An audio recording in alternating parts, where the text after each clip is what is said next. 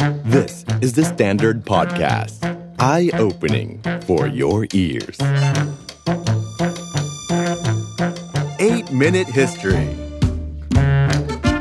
ประวัติศาสตร์ 8 นาทีในวันนี้นะครับยังอยู่กันที่การปฏิรูปเมจิแล้วก็จักรวรรดิญี่ปุ่นกันด้วยนะครับ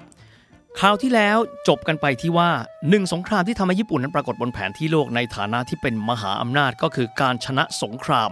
Japanese Russo War พูดง่ายๆคือเป็นสงครามที่ญี่ปุ่นนั้นรบกับรัสเซียกันด้วยนะครับ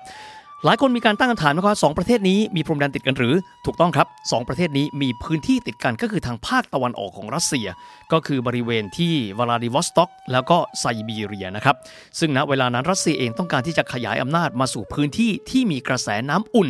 แน่นอนว่าพื้นที่นั้นก็คือพื้นที่ของญี่ปุ่นนั่นเอง ในขณะเดียวกันญี่ปุ่นเองก็มีความต้องการที่จะเข้าไปยึดครองคาบสมุทรเกาหลี ขยายอำนาจไปยังพื้นที่ทางตะวันออกเฉียงเหนือของจีนก็คือคาบสมุทรเหลียวตงกันด้วย ณเวลานั้นทั้งสองประเทศจึงได้มีการประกาศสงครามซึ่งกันและกันด้วย ยุทธภูมิสำคัญในครั้งนี้ไม่ได้เกิดขึ้นบนพื้นที่ของรัสเซียหรือญี่ปุ่นแต่อย่างใด แต่เกิดบนพื้นที่ซึ่งสองชาตินี้พยายามที่จะขยายอำนาจ โดยรัสเซียเองได้มีการเช่าพื้นที่หนึ่งพื้นที่มาจากราชวงศ์ชิง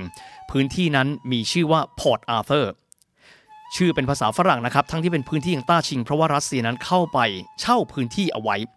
โดยทางด้านของญี่ปุ่นและรัสเซียมีการรบกันบริเวณพอร์ตอาร์เธอร์ ณเวลานี้ในปัจจุบันก็คืออยู่ใกล้กันกับเมืองเสิ่นหยางทางตอนเหนือของประเทศจีนนั่นเอง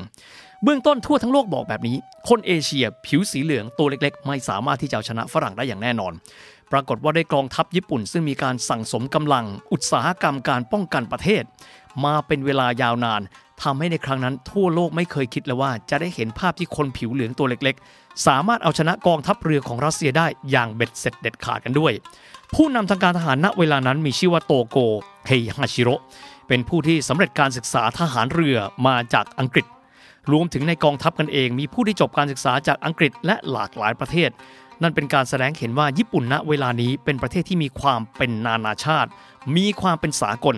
และหลังจากนั้นญี่ปุ่นเองสามารถเอาชนะสงครามที่ช่องแคบซูชิมะช่องแคบซูชิมะก็คือช่องแคบที่ขั้นระหว่างเกาหลีแล้วก็ญี่ปุ่น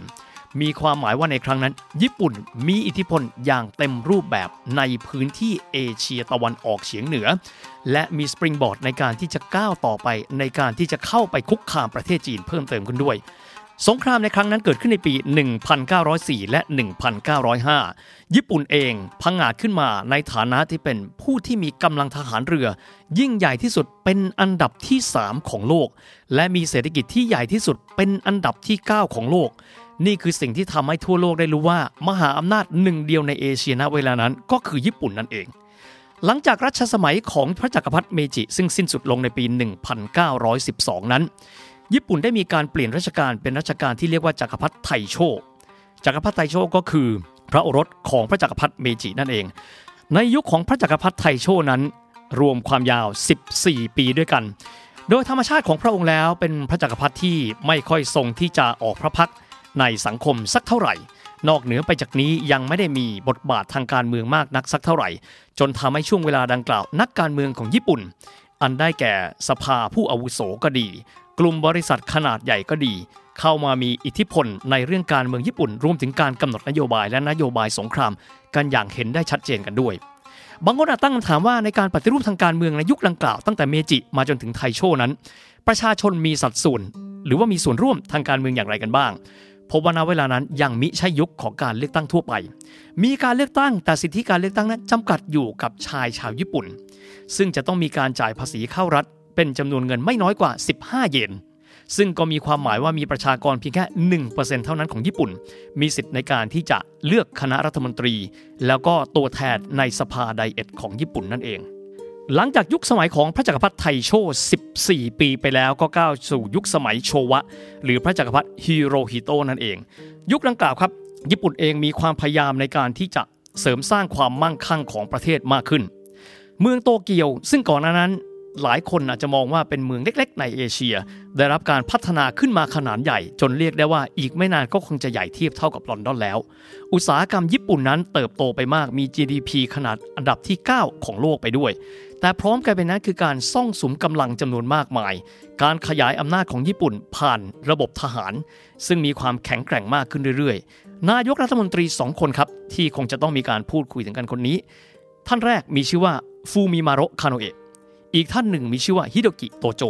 ทั้งสองคนคือเป็นสองนายกรัฐมนตรีที่มีการวางพื้นฐานญี่ปุ่นเพื่อที่จะทำสงคราม โดยเชื่อว่าจักรวรรดิญี่ปุ่นเองนั้นคงไม่สามารถที่จำกัดเอาไว้ได้ แต่เพียงหมู่เกาะญี่ปุ่น และพื้นที่เกาหลีแต่เพียงแค่นั้น แต่ได้มีการวางแผนอันยิ่งใหญ่ไว้ นั่นมีความหมายว่าจะมีการครอบครองประเทศจีน ส่วนหนึ่งใหญ่ ๆ นอกเหนือไปจากนี้ต้องการที่จะมีการขยายอำนาจสู่เอเชียตะวันออกเฉียงใต้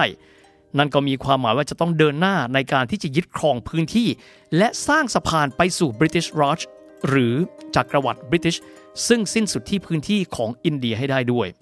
นอกจากนี้การที่ญี่ปุ่นเองต้องการที่จะขยายอำนาจแม้จะเป็นทางเรือทางอากาศก็ดีทำให้พวกเขาต้องการที่จะครอบครองหมู่เกาะบนแปซิฟิก เพื่อเป็นจุดสำคัญทางยุทธศาสตร์ของญี่ปุ่นไปด้วย ณเวลานั้นค่านิยมของจักรวรรดิญี่ปุ่น เชื่อว่า ศักดิ์ศรีสูงสุดของลูกผู้ชาย คือการที่จะมีชีวิตเพื่อการออกไปรบขยายอาณาจักรของญี่ปุ่น ในขณะเดียวกันความภาคภูมิใจสูงสุดของผู้หญิง คือการมีลูกชายจำนวนมาก และป้อนเข้าไปสู่กองทัพญี่ปุ่นนั่นเอง ซึ่งญี่ปุ่นเองได้มีการตัดสินใจในการที่จะทำสงครามจีนญี่ปุ่นเป็นครั้งที่สอง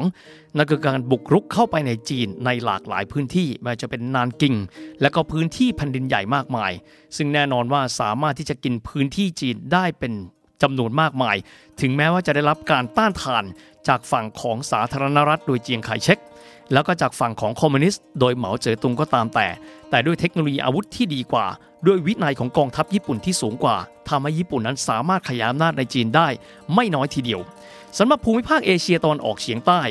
ญี่ปุ่นเองมีการบุกเข้าไปยังเวียดนาม ข้ามผ่านมายังกัมพูชา และเข้ามายังประเทศไทย โดยมองว่าประเทศไทยนั้น จะเป็นสะพานในการเข้าไปสู่พื้นที่อาณาเขตของจักรวรรดิอังกฤษ นั่นก็คือข้ามจากจังหวัดกาญจนบุรีนั้น และเดินทางต่อไปเข้าไปในพื้นที่พม่า หรือว่าเมียนมาในยุคปัจจุบันนั่นเอง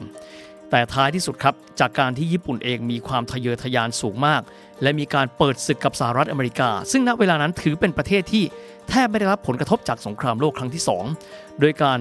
ถล่มเพิร์ลฮาร์เบอร์ จนกระทั่งทำให้อเมริกานั้นมีการเปิดศึกในแนวรบแปซิฟิกกันด้วยทำให้ญี่ปุ่นจำเป็นต้องเจอกับมหาอำนาจยักษ์ใหญ่อย่างสหรัฐอเมริกา จนกระทั่งในที่สุด ญี่ปุ่นไม่สามารถที่จะต้านทานความยิ่งใหญ่ของสหรัฐอเมริกาในวันนั้น ซึ่งก่อนหน้านั้นพวกเขาชนะสงครามในภาคพื้นยุโรปแล้ว และหันกลับมาเต็มที่ 100%กับสมรภูมิแปซิฟิกโดยที่สหรัฐอเมริกาได้มีการที่จะทิ้งระเบิด 2 ลูกก็คือ Little Boy และก็ Fat Man ไปยังพื้นที่ฮิโรชิมาและนางาซากิกันด้วย ประเด็นคำถามที่เกิดขึ้นครับทำไมต้องระเบิดที่ฮิโรชิมาทำไมไม่ไประเบิดที่อื่น เพราะณเวลานั้นกำลังสำคัญมากๆ ของญี่ปุ่น นอกเหนือไปจากกำลังทหาร คือกำลังอุตสาหกรรมฮิโรชิมานอกเหนือจากจะเป็นพื้นที่ที่เป็นฐานทัพแห่งที่ 2 ของกองทัพญี่ปุ่นในภาคใต้แล้ว ยังเป็นพื้นที่ที่มีอุตสาหกรรมเหล็กที่มีขนาดใหญ่ที่สุดแห่งหนึ่งในประเทศ เพื่อจะเป็นการป้อนให้กับอุตสาหกรรมในการต่อเรือรบ อุตสาหกรรมในการต่อเครื่องบิน จึงเป็นจุดยุทธศาสตร์ที่มีความสำคัญเป็นอย่างยิ่ง และอเมริกาก็ทิ้งระเบิด Little Boy ในวันที่ 6 เดือนสิงหาคมของปี 1945 อีกหนึ่งเมืองก็คือการทิ้งระเบิดไปยังนางาซากิ ในที่สุดทำให้ญี่ปุ่นนั้นจำเป็นต้องมีการยอมรับคำขาดจากฝั่งสัมพันธมิตร และยอมแพ้สงคราม ถือว่าเป็นการสิ้นสุดของจักรวรรดิญี่ปุ่นในเวลานั้นกันด้วย ญี่ปุ่นเองถูกปกครองด้วยระบอบรัฐสภา โดยมีจักรพรรดินั้นเป็นประมุขกันด้วย แต่เป็นที่น่าสังเกตว่าพระจักรพรรดิฮิโรฮิโตะไม่ได้ตกเป็นจำเลยของคดีอาทยากรสงครามไปด้วย โดยที่ฝั่งสัมพันธมิตรนั้นมีความเชื่อว่า สถานภาพของพระจักรพรรดิญี่ปุ่น หรือที่ญี่ปุ่นเรียกกันว่าเทงโนนั้น เป็นเพียงแค่ ประมุขแห่งรัฐมิได้มีอำนาจในการที่จะตัดสินใจในการเคลื่อนกำลังพล ไม่ได้มีอำนาจในการตัดสินใจในเรื่องของนโยบายต่างประเทศ จนกระทั่งทำให้สถาบันจักรพรรดิของญี่ปุ่นนั้น เดินหน้าสู่วันนี้ แต่สิ่งที่เปลี่ยนแปลงไปครับ หลังจากสงครามโลกครั้งที่2สิ้นสุดลงแล้วสหรัฐอเมริกาได้มีการเขียนรัฐธรรมนูญญี่ปุ่นขึ้นมาใหม่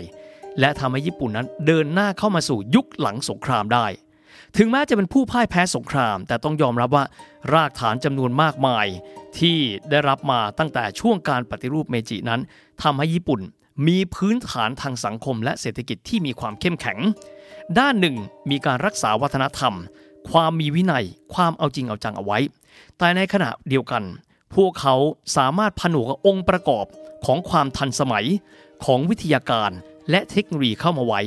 จนญี่ปุ่นกลายเป็นประเทศที่ถือได้ว่าเป็นหนึ่งในมหาอำนาจระดับโลก ในหลากหลายมิติ โดยเฉพาะยิ่งทางเศรษฐกิจซึ่งมาจนวันนี้ The Standard Podcast Eye Opening for Your Ears